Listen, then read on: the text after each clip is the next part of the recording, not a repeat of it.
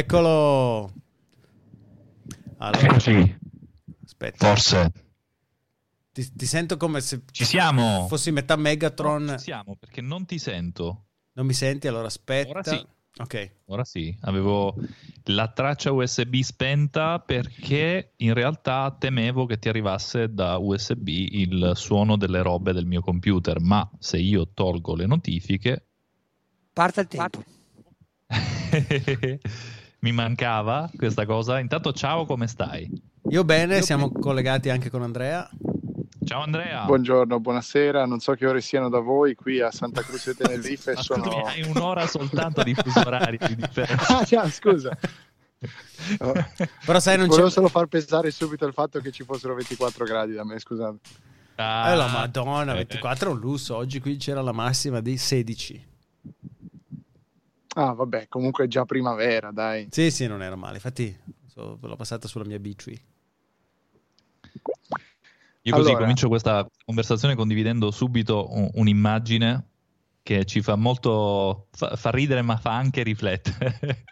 Allora, è un mi, inve- mi dispiace che per Andrea Spad mi ha inviato questa immagine di un importante influencer tecnologico italiano di cui non faremo il nome, eh, ma è uno che è parente di Franchino, non so se sei presente Andrea, e- Sì. che dice ma davvero c'è la blockchain e la decentralizzazione là fuori e voi perdete tempo con Sanremo? Beh, però questa è la tecnologia che lancerei con la sigla.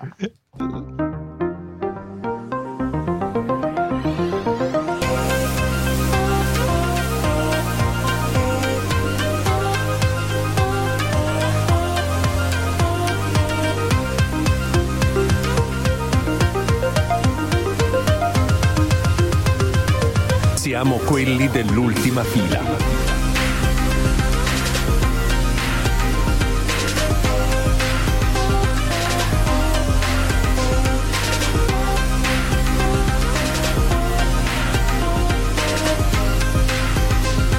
Siamo quelli dell'ultima fila.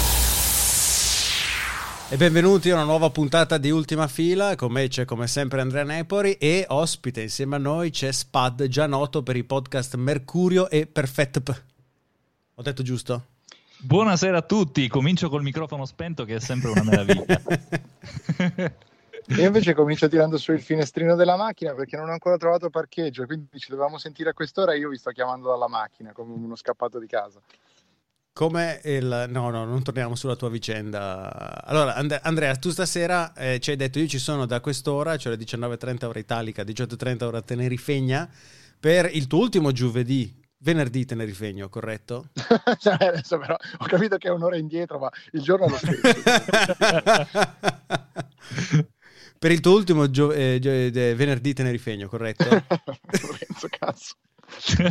È ripartito bene anche con questa puntata, ma sei emozionato perché... Sono emozionato, non sono abituato ad avere gli ospiti, a essere in video, eh, sento della pressione psicologica, sto facendo da regia, l'altra volta mi ha cancellato il file, quindi c'ho tutte le ansie del mondo addosso adesso. No, secondo me è la pressione di Spadolini che ti sta, ti sta così premendo.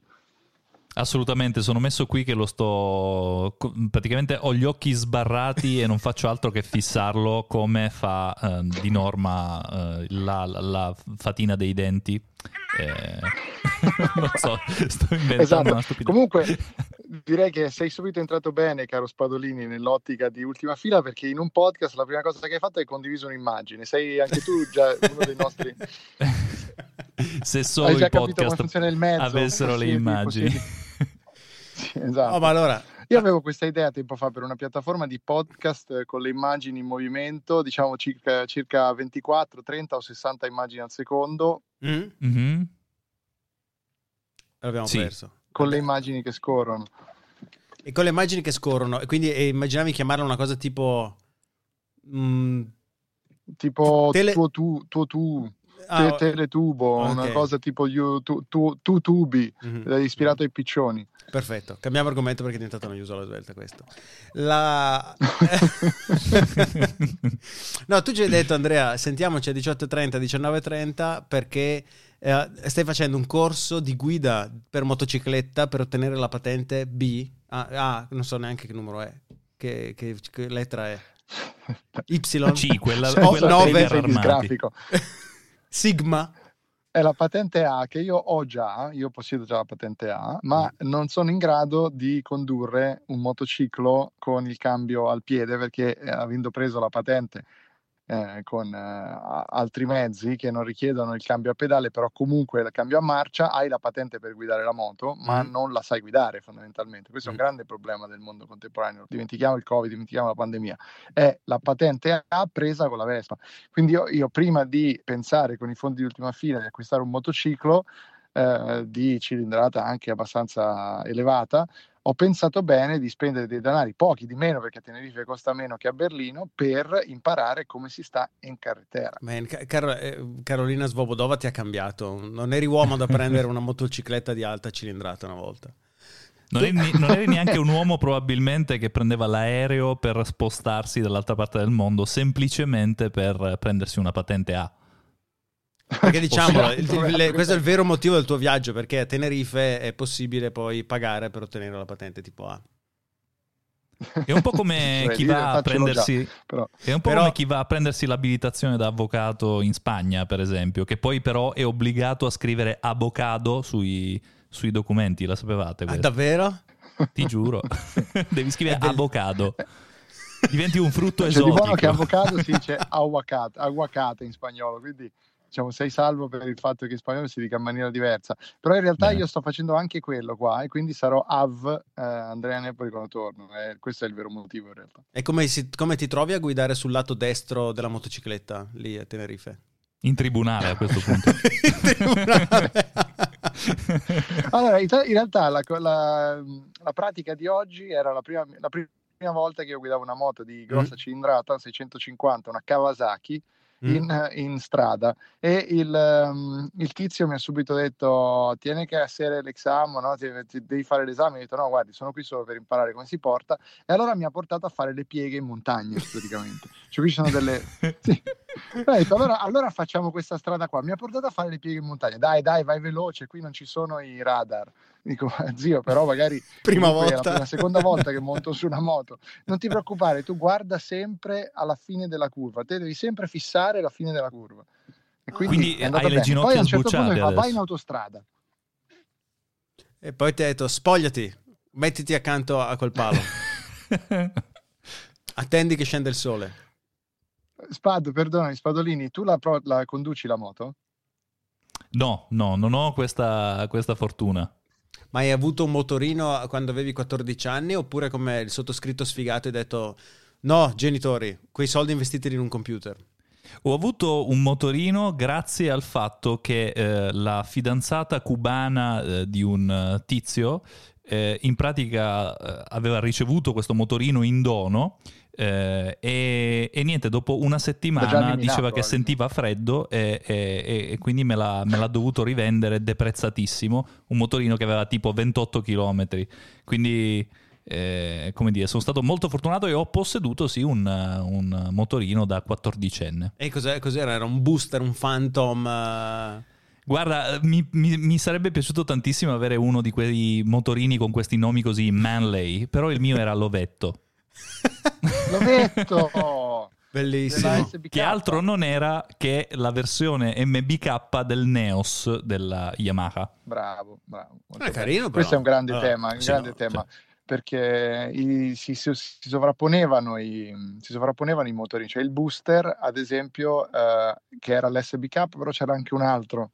Che, Ah, cavolo, sì, hai l'SBK ragione. non so perché, ma faceva eh, delle, delle copie di altre cose, quindi c'era praticamente questa sovrapposizione e non, non si capiva. Ci sarebbero utili anche al tempo gli NFT, non fungible token, per la proprietà del singolo marchio del motorino. Comunque Perché ti, ti faccio notare che ogni la volta... decentralizzazione. Ti faccio... ti faccio notare che ogni volta che sono ospite parliamo di aziende che producono le stesse cose con marchi diversi. La- L'altra volta abbiamo... Ma perché non sei esperto di questo settore? no, Perché- di, aziende duplicate, no, no. Eh, Ti abbiamo trovato su internet Abo- Avocado. Spad specializzato in... No, no, no, eh, non sono un esperto di questa, di questa roba. Andrea, scusami, ti ho interrotto tipo 600 miliardi di volte.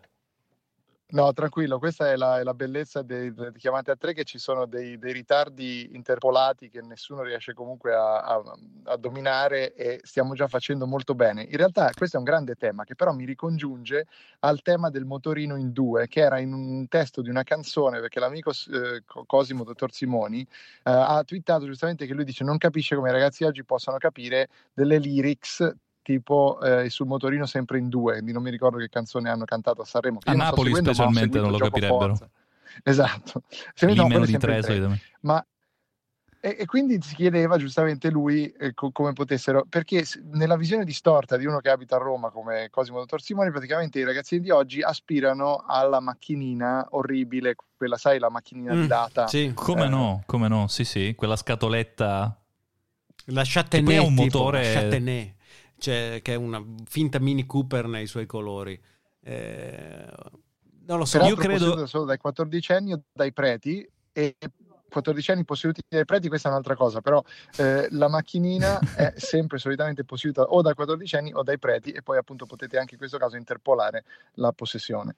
La sorella di un, di un amico ne aveva una di queste e abbiamo fatto un giro nel piazzale di casa sua, solo così per curiosità, no? E non mi, non ho, mi sono non ho mai sentito la mia vita così a repentaglio come in quei tre minuti in cui sono stato seduto su uno di quei mezzi. Ma scusami, quindi è al contrario di quello che pensano i genitori, perché fondamentalmente i giovincelli di, del giorno d'oggi fanno leva proprio sulla sicurezza.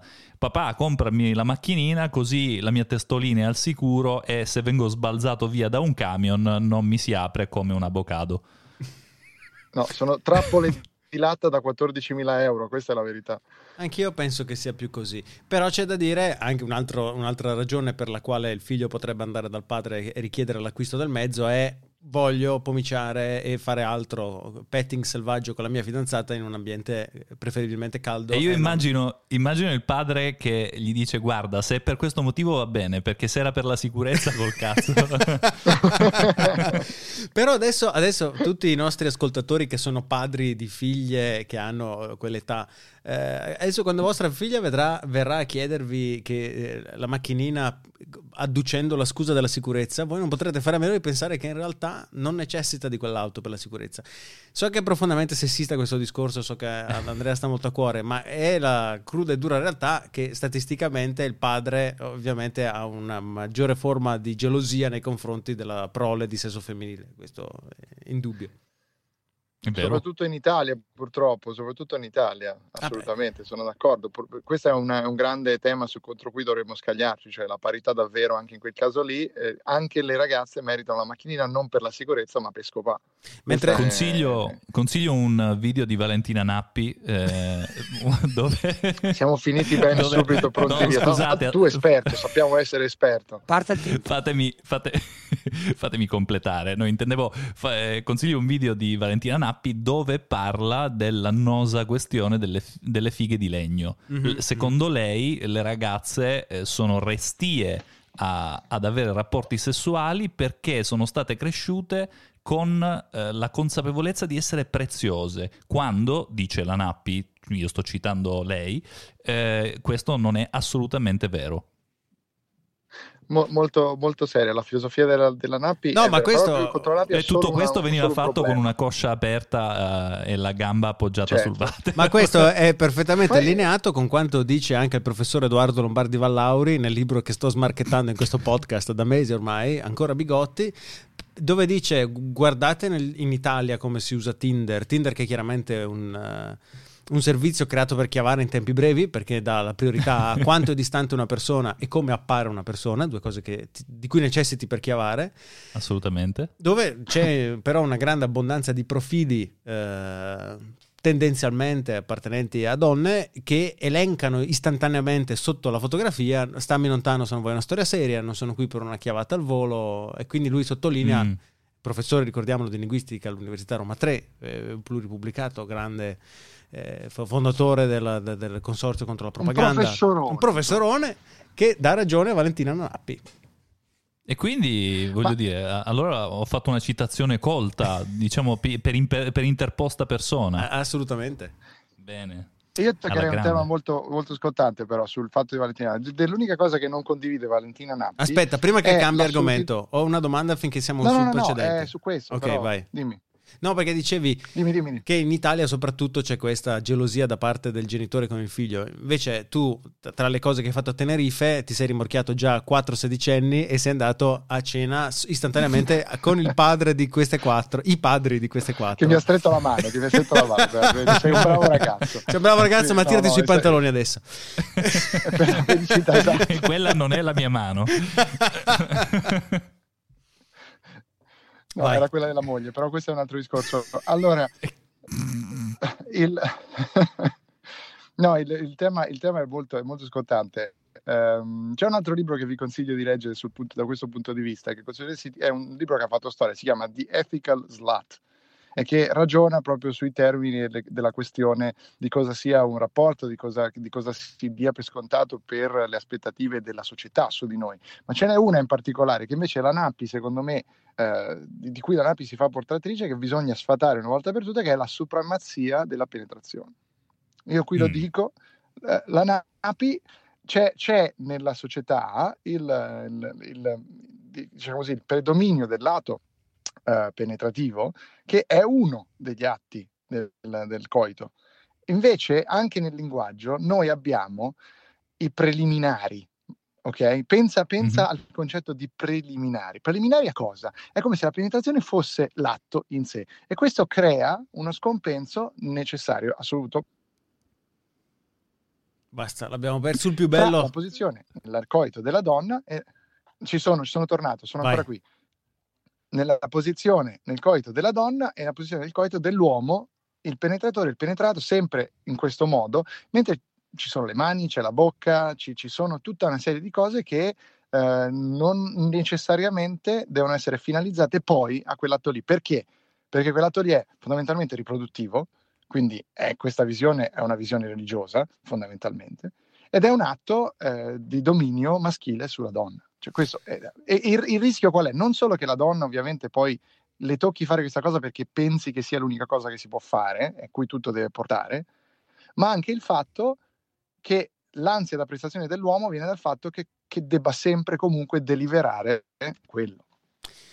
Non so, concordo al 99% con te, non so se è una questione strettamente religiosa o anche semplicemente, eh, non so, naturalistica di tradizione. Cioè, è, è quello che fa- in natura la maggior parte degli animali non fa i preliminari, chiava, eiacula, e che- casa, e, no, situazione chiusa. Spad, qual è la Fecca tua come opinione? natura comanda. Esatto. La mia opinione, allora, sappiate che ehm, conosco un'azienda che fa copie eh, di...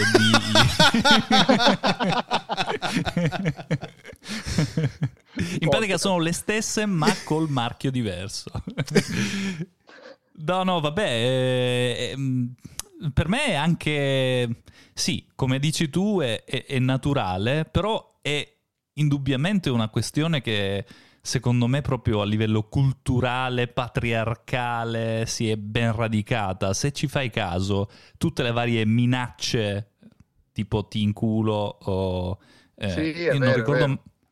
Tutta sta roba, insomma, p- è- ruota attorno all'atto della penetrazione, perché penetrazione vista come dominio, dominazione.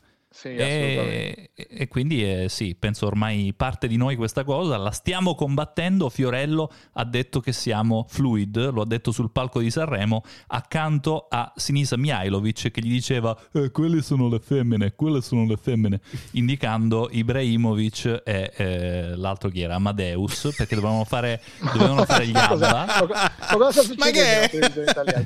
Ti giuro, eh, ho, ho fatto proprio una virata incredibile su Sanremo perché eh, comunque, scusate, mi fate la puntata di ultima fila la settimana di Sanremo e non viene citato neanche una volta. Fa- citiamolo. No, già e quindi, dicevo anche nelle lyrics, infatti.